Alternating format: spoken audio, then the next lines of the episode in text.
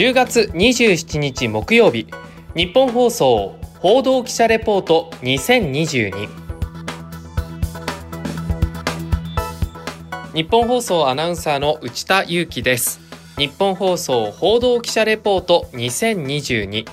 このプログラムは日本放送の報道記者が政治経済事件災害からこだわりのテーマまで日々取材し足で稼いだ現場の生きた情報をお伝えしていきます。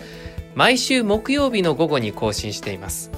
今回のテーマは電力です。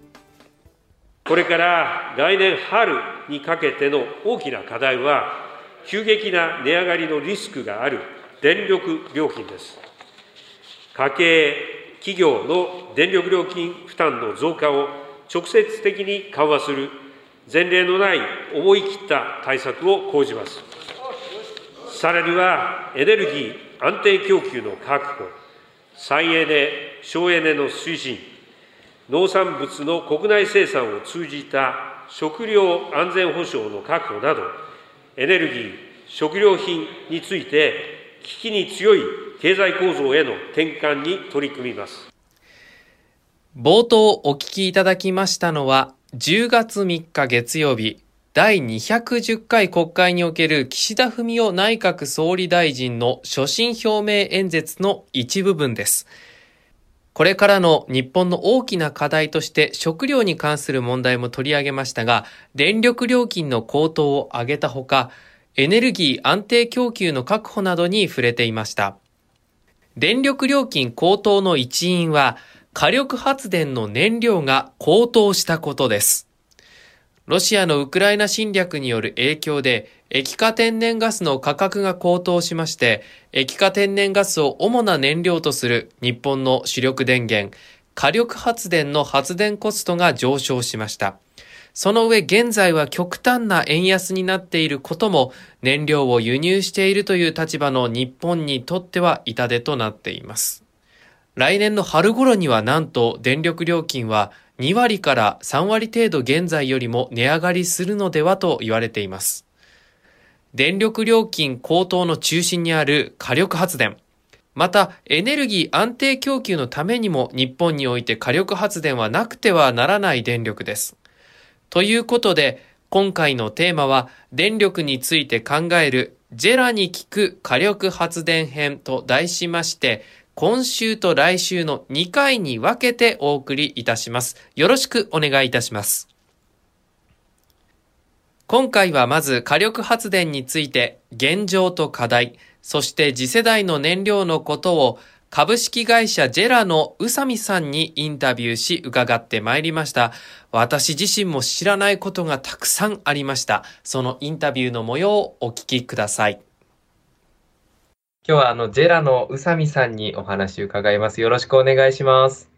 よろしくお願いします。大変失礼なんですけれども、私があのジェラという名前を知ったのがごく最近でして、JERA でジェラさんだと思うんですけども、社名の由来ってあるんですか？はい、ありがとうございます。ジェラという社名には、ジャパン、エネルギー、エラ、日本のエネルギーを新しい時代へとの思いが込められています。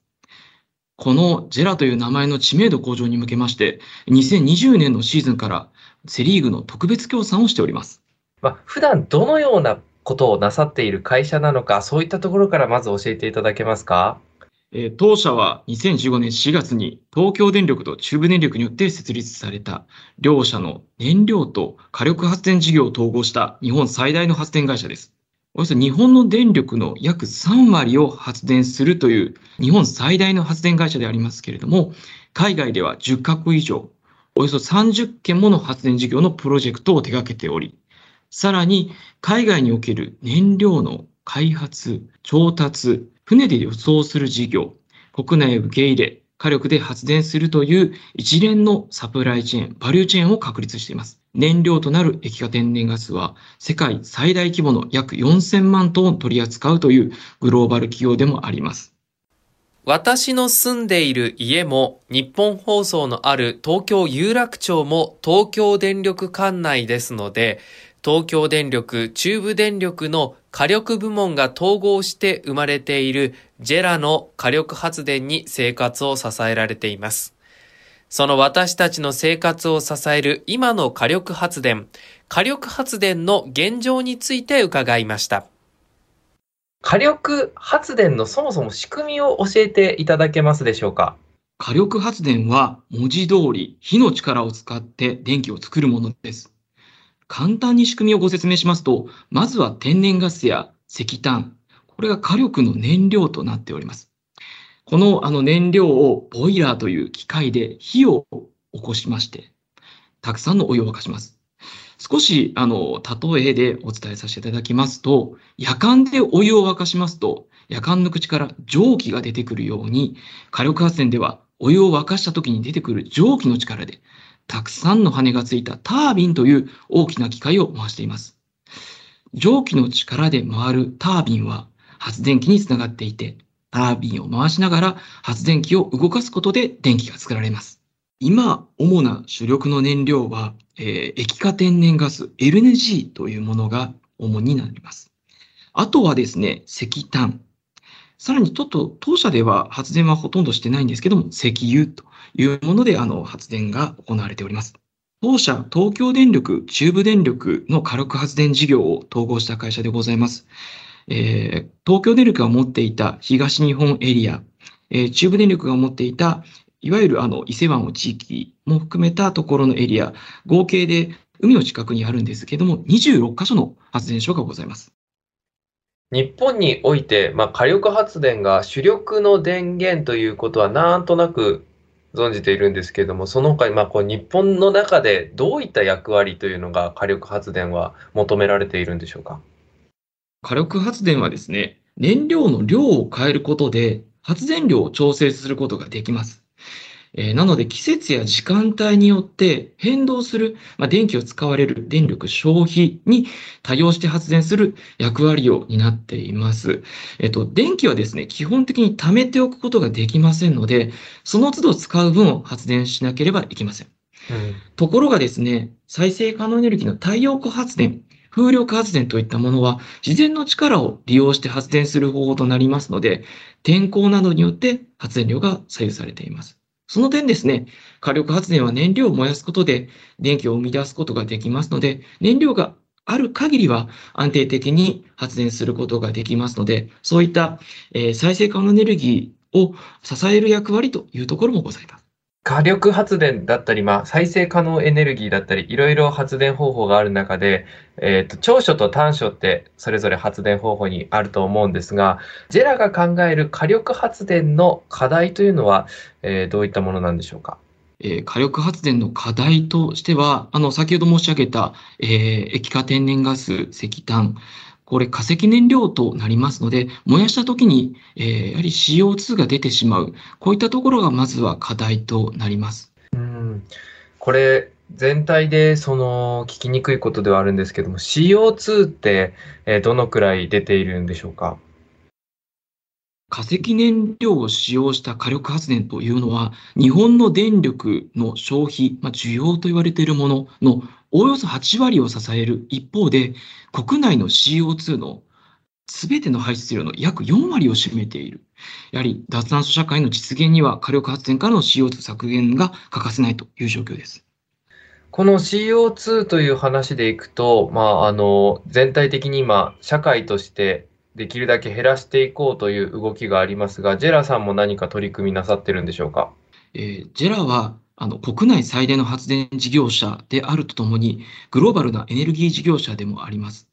国内最大の発電事業者として、エネルギー業界を脱炭素化していくというところをリードしていく責任がございます。こういった背景をもとに、2050年の CO2 排出実質ゼロへの挑戦として、ジェラゼロエミッション2050を2020年10月に宣言させていただきました。火力発電の大きな問題点は、皆さんがもうすでにご存知の通り、多くの CO2 を排出することです。ですが、私の想像よりもはるかに多くの量の CO2 が火力発電で排出されていることを知りました。この CO2、2020年10月、政府は2050年カーボンニュートラルに伴うグリーン成長戦略というのを策定したんですが、ここで温室効果ガスの排出を全体としてゼロにするカーボンニュートラルを目指すことを宣言しました。排出を全体としてゼロというのは、二酸化炭素をはじめとする温室効果ガスの排出量から植林、森林管理などによる吸収量を差し引きまして、合計を実質的にゼロにすることを意味しています。その目標を達成するために、ジェラは独自の目標を策定しました。では、その目標に向けての具体的な取り組みも聞きました。このゼロエミッション、まあ、つまり多分 CO2 を排出実質ゼロにしていこうという動きだと思うんですけれども、これに具体的などういった取り組みなさってるんでしょうか？はい。え、再生可能エネルギーによる発電は、その発電する出力が自然条件に左右されてしまうという弱点がございます。そこを現在補っているのが、出力を自由に変えることができる火力発電です。その火力発電が課題としている CO2、これを出ないようにするのがゼロエミッション火力と呼ばれるものです。当社はこの燃料を今ある化石燃料の、例えば液化天然ガス、石炭、これらをアンモニアや水素、燃やしても CO2 が出ない燃料に変えていく。この取り組みを進めていくことで、再生可能エネルギーとゼロエミッション火力で2050年の脱炭素を目指しております。水素は聞いたことがあるんですけど、アンモニアも燃料になるんですね。なります。アンモニアもですね、NH3 になりますので、えっと、いわゆる CO2 という C が入っていないものになります。なので、燃やしてもですね、CO2 が出ないというものです。グローバルに事業を取り組んでいく中で、2050年の脱炭素を宣言していることは、エネルギー市場に入っていくための入場券です。もうこれを宣言しないとエネルギー市場に入ることすらできない。このこともですね、当社の2050年脱炭素を宣言した背景にあります。当社はグローバルに事業展開していますけれども、ゼロミッションは世界全体で取り組む必要があり、重要なことはですね、国や地域ごとにエネルギーの事情は違うということです。例えば、ヨーロッパの海には大きな大陸棚があります。強い偏西風も吹くため、再生可能エネルギーである洋上風力をたくさん立てることができる。さらに、送電網や天然ガスのパイプラインが国を越えてつながっていて、再生可能エネルギーが足りない場合は融通し合うこともできるんですね。一方、アジアのエネルギー需要は、電力供給が追いつかないほど経済成長している国があります。電力を安定的に作るためには、すでにある火力発電を利用しなければなりません。さらに完成して間もない火力発電所もあります。火力を使いつつ脱炭素化していくモデルの一つが、先ほど申し上げたアンモニアや水素によるゼロエミッション火力だと思います。グローバル特により再生可能エネルギーへの置き換わりが進んでいるヨーロッパでは、ゼロエミッションを掲げないと、もうそもそもエネルギー市場に入っていけないんですね。これは少しびっくりしました。ただ、アジアでは火力が必要な状況、火力発電に頼っている状況があります。ジェラはそんな中、次の燃料としてアンモニアに期待を寄せていることが分かりました。アンモニアというと刺激臭のする化学物質として、まあ、実験などで学生時代に使ったなぁなんていうイメージの物質ですが、火力発電の燃料になることができるんですね。ということで次回はこのアンモニアについて詳しくお話を伺っていきます。日本放送報道記者レポート2022今回は電力について考えるジェラに聞く火力発電編と題しましてお送りいたしました次回はこちらこういったその燃料のアンモニアとして使うことを着目したのが日本が初めて。日本にとってはとっても大事な資源になる。開発が進めばですね、あの速やかにこれも商用に入っていきたい。アンモニアを作った方が効率がやっぱいいんでしょうか？最終的には2050年カーボンニュートラル電力について考えるジェラに効く火力発電後編アンモニアについて伺っていきます。